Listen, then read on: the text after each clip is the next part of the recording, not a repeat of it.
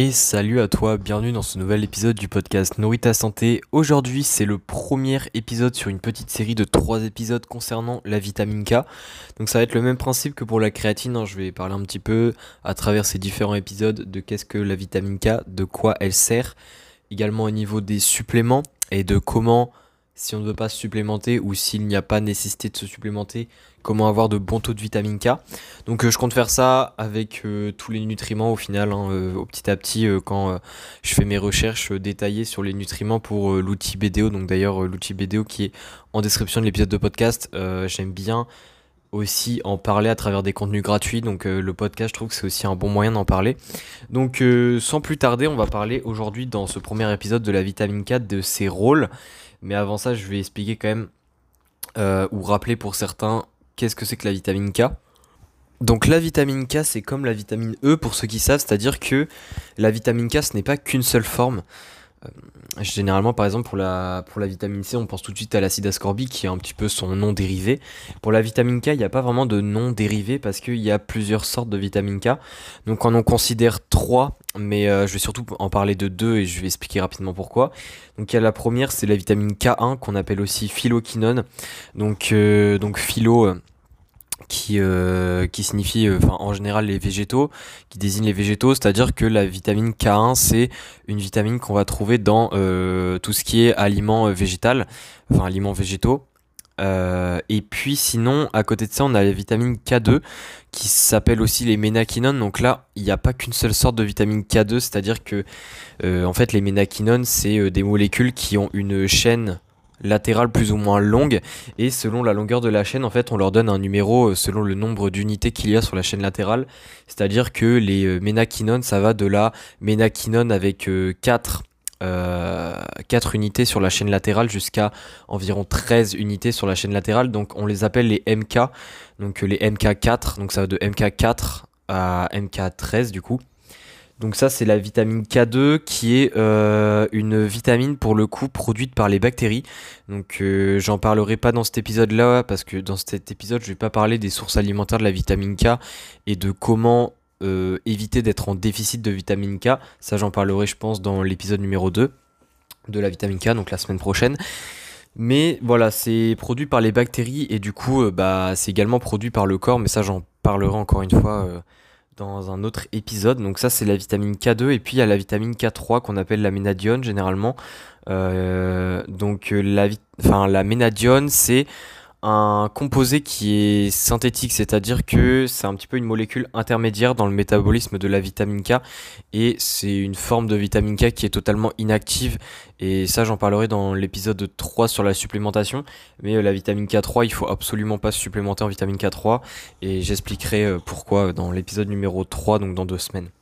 Donc voilà, là c'est un petit peu euh, pour rappeler les différentes vitamines K parce que au niveau des, des rôles en fait chaque forme de vitamine K parce que du coup on a on a les plusieurs euh, on a les différentes formes de vitamine K dans notre corps qui sont dans différents organes selon la forme, qui sont à différentes concentrations etc.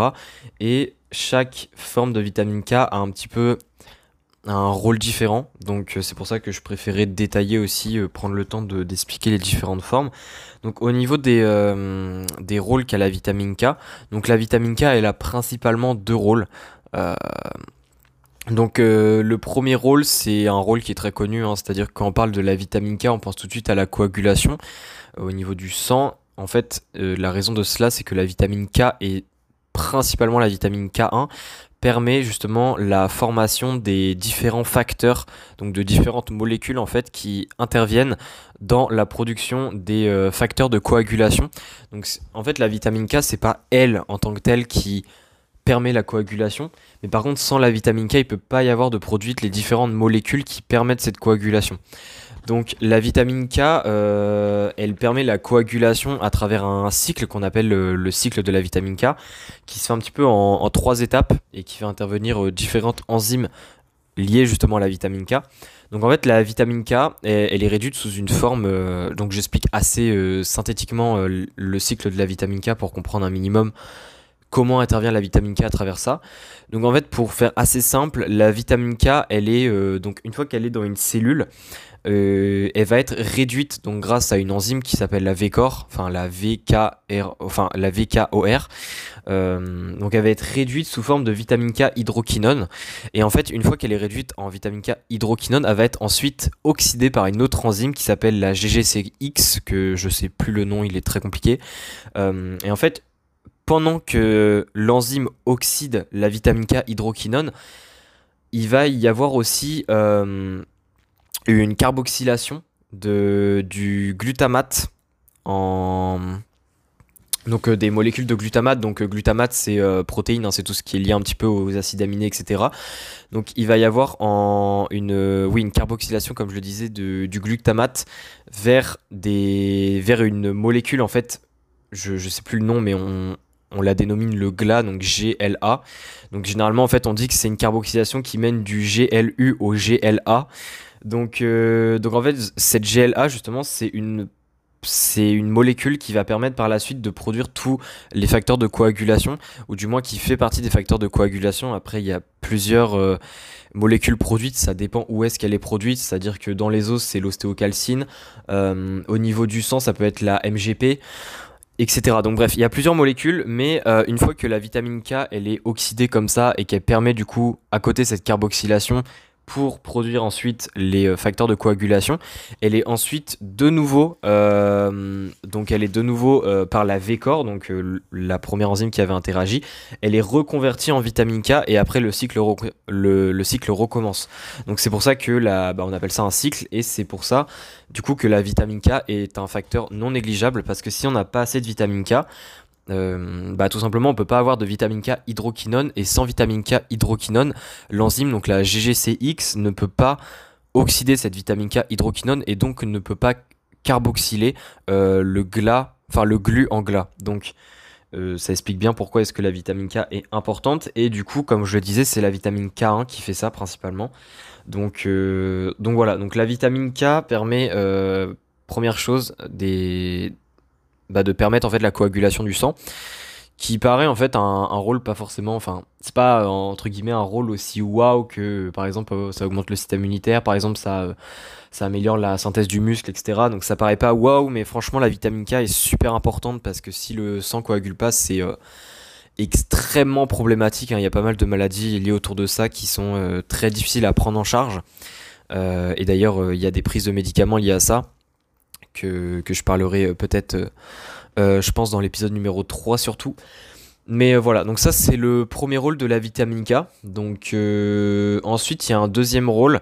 Alors après je parlerai de d'autres rôles mais un petit peu plus hypothétiques, c'est-à-dire qu'on a vraiment pas beaucoup de recherches là-dessus et ça reste des hypothèses et c'est pas assez fondé pour euh, en être sûr, mais je trouve ça toujours intéressant d'en parler.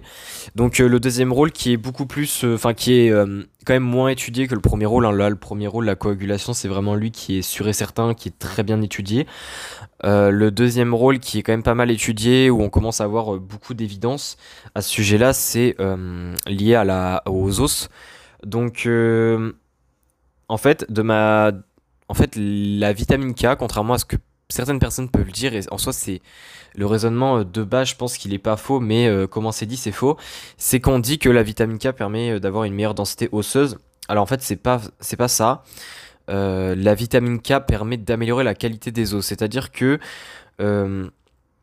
la, qualité des os, en fait, c'est à la fois, enfin, c'est une combinaison d'une bonne composition de l'os et également d'une bonne structure de l'os. Et, il faut pas, euh, faut pas confondre ça avec la densité osseuse, hein, parce qu'on peut avoir des, os de très bonne qualité, mais qui sont pas avoir une très bonne densité osseuse en règle générale, et on peut avoir une bonne densité osseuse, mais des os qui sont relativement fragiles. Enfin, les, les deux, c'est pas exactement la même chose. Et du coup, la vitamine K permet euh, justement euh, d'améliorer en fait cette cette qualité osseuse. Et ici, la vitamine K1, est, enfin, il y a pas mal de recherches qui montrent qu'apparemment elle interagit, enfin, elle, elle, elle intervient dans cet effet, voilà, chercher. Mais il y a aussi la MK4 principalement, donc c'est euh, la, vitamine K2, mais c'est du coup une des sous-formes de vitamine K2 qui intervient aussi là-dedans. Et euh, du coup, l'un des rôles qui a déjà été euh, prouvé par différentes études, c'est que la, vitamine K permet d'inhiber la formation des ostéoclastes. donc l'ostéoclaste, pour, pour rappel ou pas, ce sont des, euh, des cellules donc qui sont présentes dans les os et ce sont des cellules en fait qui euh, sont responsables de la résorption des os. Euh, donc c'est-à-dire la résorption en fait ça veut dire un petit peu casser les os dans le sens où par exemple dans le cycle du phosphore et du calcium si le corps a besoin euh, d'avoir plus de calcium ou de réaugmenter les, taux de, les taux sanguins de calcium, etc., eh bien, le corps va les prendre au niveau des os, donc le calcium des os, euh, pour pouvoir justement, on va dire, euh, casser une partie d'un os, récupérer les résidus de calcium, et hop, les résidus de calcium vont dans le sens. un petit peu ça pour caricaturer. Et ce qui permet de faire ça, en fait, sont les ostéoclastes. C'est un petit peu les destructeurs, on va dire, des os en règle générale. Et en fait, les ostéoclastes, il y a tout le temps euh, une histoire d'équilibre entre les ostéoclastes, donc ceux qui cassent, et les ostéoblastes, donc ceux qui euh, ceux qui enfin ceux qui construisent en fait les os en quelque sorte.